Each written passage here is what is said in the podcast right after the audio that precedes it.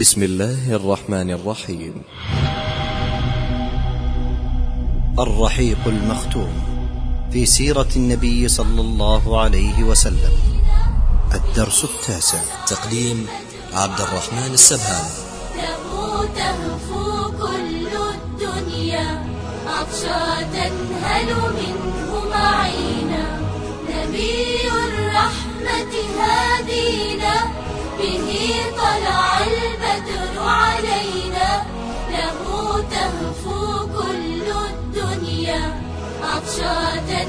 منه معينا بدربك يا أحمد نمشي بفضلك للحق. الآن قال عام الحزن وعام الحزن هو سمي بهذا الاسم لأنه كان فيه وفاة عمه أبي طالب ووفاة زوجته خديجة رضي الله عنها.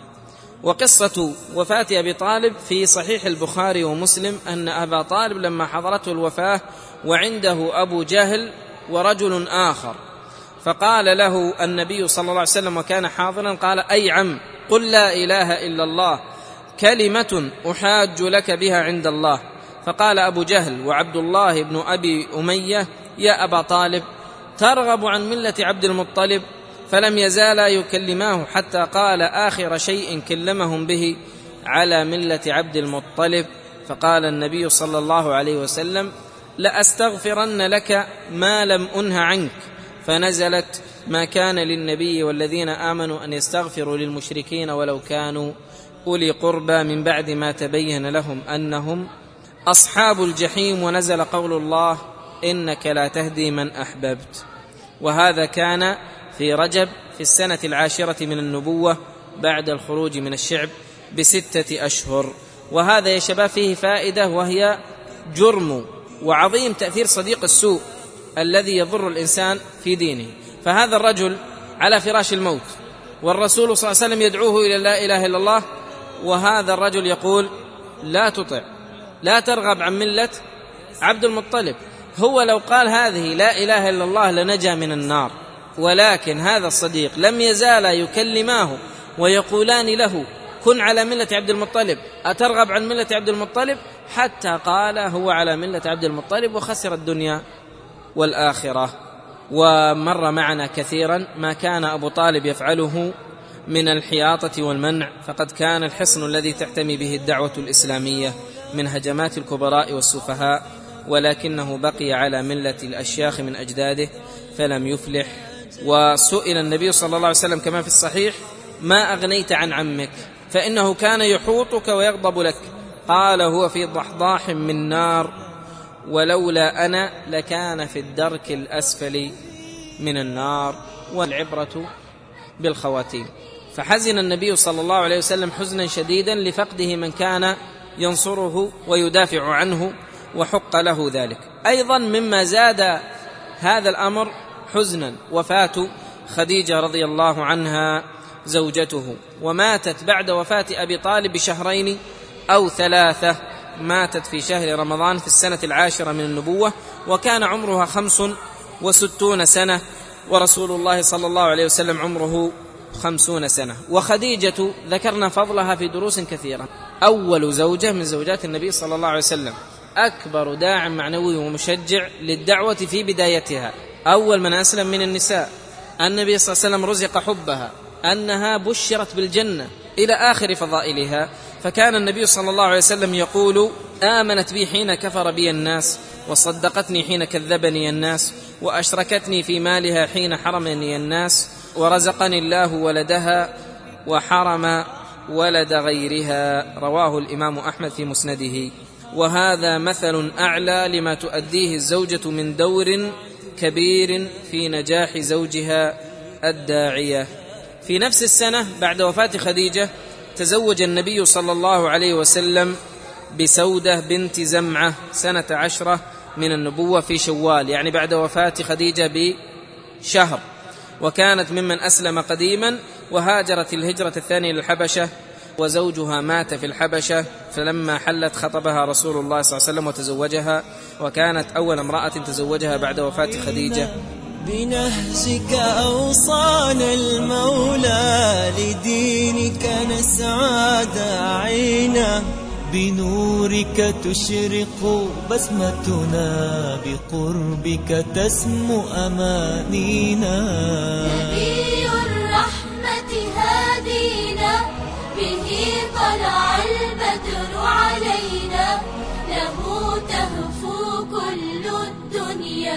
عشر سنوات الآن تمت من بعثة النبي صلى الله عليه وعلى آله وسلم وبقي على الهجرة ثلاث سنوات وهذه الثلاث سنوات حصل فيها أحداث كبيرة.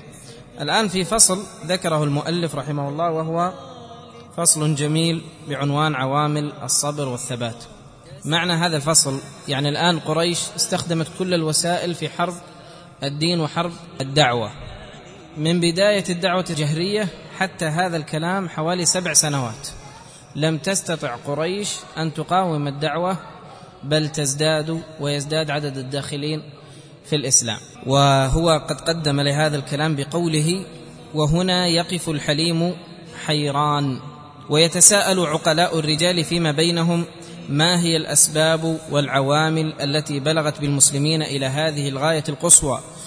والحد المعجز من الثبات كيف صبروا على هذه الاضطهادات التي تقشعر لسماعها الجلود وترجف لها الأفئدة؟ ونظرا إلى هذا الذي يتخالج القلوب نرى أن نشير إلى بعض هذه العوامل والأسباب إشارة عابرة بسيطة. يقول السبب الرئيس هو هو الإيمان بالله وحده ومعرفته حق المعرفة.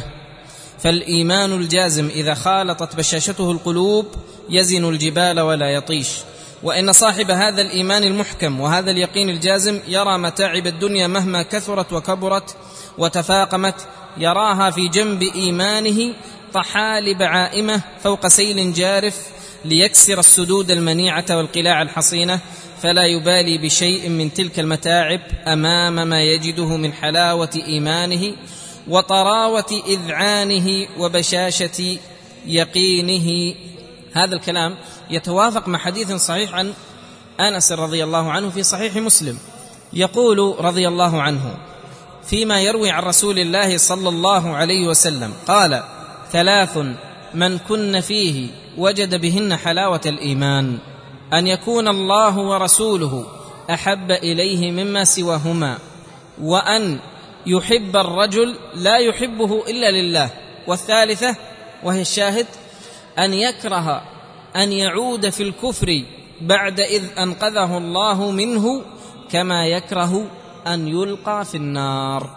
في النار. فهذا الذي هو الإيمان والصدق واليقين إذا دخل في القلب فإن الإنسان لا يتنازل عنه ابدا. وهذا هو السبب الرئيسي الذي ذكره المؤلف. الثاني من الأسباب قال أن هناك قيادة تهوي إليها الأفئدة. وهو النبي صلى الله عليه وسلم القائد للأمة الإسلامية بل وللبشرية جمعاء يتمتع من جمال الخلق وكمال النفس ومكارم الأخلاق والشيم النبيلة والشمائل الكريمة بما تتجاذب إليه القلوب وتتفانى دونه النفوس. فالآن إيمان وقدوة. كانوا يحبونه حبا عظيما لما رأوا من كماله وجماله وسمو نفسه وحسن خلقه. ولقد صدق شوقي حينما مدح النبي صلى الله عليه وسلم فقال فإذا سخوت بلغت بالجود المدى وفعلت ما لا تفعل الأنواء. وإذا عفوت فقادر ومقدر لا يستهين بعفوك الجهلاء. وإذا خطبت فللمنابر هزة تعر الندي وللقلوب بكاء. وإذا رحمت فأنت أم أو أب هذان في الدنيا هما الرحماء. له تهفو كل الدنيا.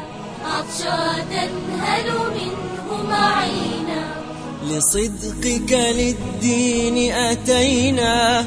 لداعي الخير ملبينا.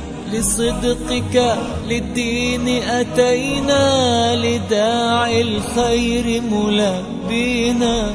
يا سيدنا يا هادينا بصلاتك تحلو ليالينا. نبي الرحمة هادينا به طلع البدر علينا. له تهفو كل الثالث الشعور بالمسؤولية. فكان الصحابة يشعرون شعورا تاما على ما في كواهل البشر من المسؤولية الفخمة الضخمة يقول هو أن الصحابة استقر في أنفسهم أن عليهم مسؤولية حمل هذا الدين وأن الذين سيسلمون فيما بعد إذا رأوا ثباتهم أسلموا وإذا رأوا نكوصهم مات هذا الدين وماتت الدعوة فقالوا أن يبقى هذا الدين ولو على حساب عذابنا وشقائنا ويسلم من بعدنا خير من أن نتنازل عن الدين ونسلم قال الرابع الإيمان بالآخرة. ومما كان يقوي هذا الشعور الشعور بالمسؤولية فقد كانوا على يقين جازم من أنهم يقومون لله رب العالمين يحاسبون بأعمالهم دقها وجلها صغيرها وكبيرها فإما إلى النعيم المقيم وإما إلى عذاب خالد في سواء الجحيم فكانوا يقضون حياتهم بين الخوف والرجاء. والخامس هو القرآن. وهذا أعظم أسباب الثبات. لماذا؟ لأن القرآن جمع فيه فتن متكررة. من قديم الزمان هي الفتن متكررة بتنوع الأشخاص وعلاجها في القرآن. فتنة الشهوات فعلاجها في القرآن. فتنة الشبهات علاجها بالقرآن. فتنة الفكر والنظر في كتب الفلاسفة والكفار والمنافقين علاجها في القرآن. وقد قال الله سبحانه وتعالى يا أيها الناس قد جاءتكم موعظة من ربكم وشفاء لما في الصدور. قال ففي هذه الفترات العصيبة الرهيبة الحالكة كانت تنزل السور والآيات تقيم الحجج والبراهين على مبادئ الإسلام وكانت تقرر الدعوة بأساليب منيعة خلابة. وذكر هو قول الله سبحانه وتعالى أم حسبتم أن تدخلوا الجنة ولما يأتكم مثل الذين خلوا من قبلكم؟ مستهم البأساء والضراء وزلزلوا حتى يقول الرسول والذين آمنوا معه متى نصر الله؟ ألا إن نصر الله قريب. ونزل في سورة العنكبوت ألف لام ميم أحسب الناس أن يتركوا أن يقولوا آمنا وهم لا يفتنون. فهذه الآية لما تربطها بنزول البلاء على المستضعفين من المسلمين في مبادئ الإسلام. تجدها مطابقة للواقع وتثبتهم السادس قال البشارات بالنجاح. النبي صلى الله عليه وسلم كان يبث هذه الكلمات في صحابته ويبشرهم أنكم إن قمتم بهذا الأمر فإنكم ستملكون العرب والعجم وفي الآخرة تكونون ملوكا في الجنة. وهذا قاله لكل القبائل التي كانت تمر عليه وكان يخبر أن العاقبة للمتقين. كانت تنزل آيات مثل سورة الصافات ولقد سبقت كلمتنا لعبادنا المرسلين إنهم لهم المنصورون وقال الله سبحانه وتعالى جند ما هنالك مهزوم من الأحزاب وذكر هنا قال وكان الرسول صلى الله عليه وسلم يقول بكل صراحة يا أيها الناس قولوا لا إله إلا الله تفلحوا وتملكوا بها العرب وتدين لكم بها العجم فإذا متم كنتم ملوكا في الجنة رواه الإمام الترمذي. والحديث هذا تأملوه سأقرأه قراءة. قال خباب بن الأرت رضي الله عنه قال أتيت النبي صلى الله عليه وسلم وهو متوسد برده وهو في ظل الكعبة وقد لقينا من المشركين شدة. فقلت ألا تدعو الله؟ فقعد. يعني تدعو الله لنا يخلصنا من هذا العذاب. فقعد وهو محمر وجهه. فقال لقد كان من قبلكم ليمشط بمشاط الحديد ما دون عظامه من لحم وعصب ما يصرفه ذلك عن دينه. وليتمن الله هذا الأمر حتى يسير الراكب من صنعاء إلى حضر موت ما يخاف إلا الله. وفي رواية والذئب على غنمه. من حوض نبيك فاسقينا ندعو المولى جل علاه من حوض نبيك فاسقينا. واحسن في الأخرى منزلنا بجوار حبيبك فأوينا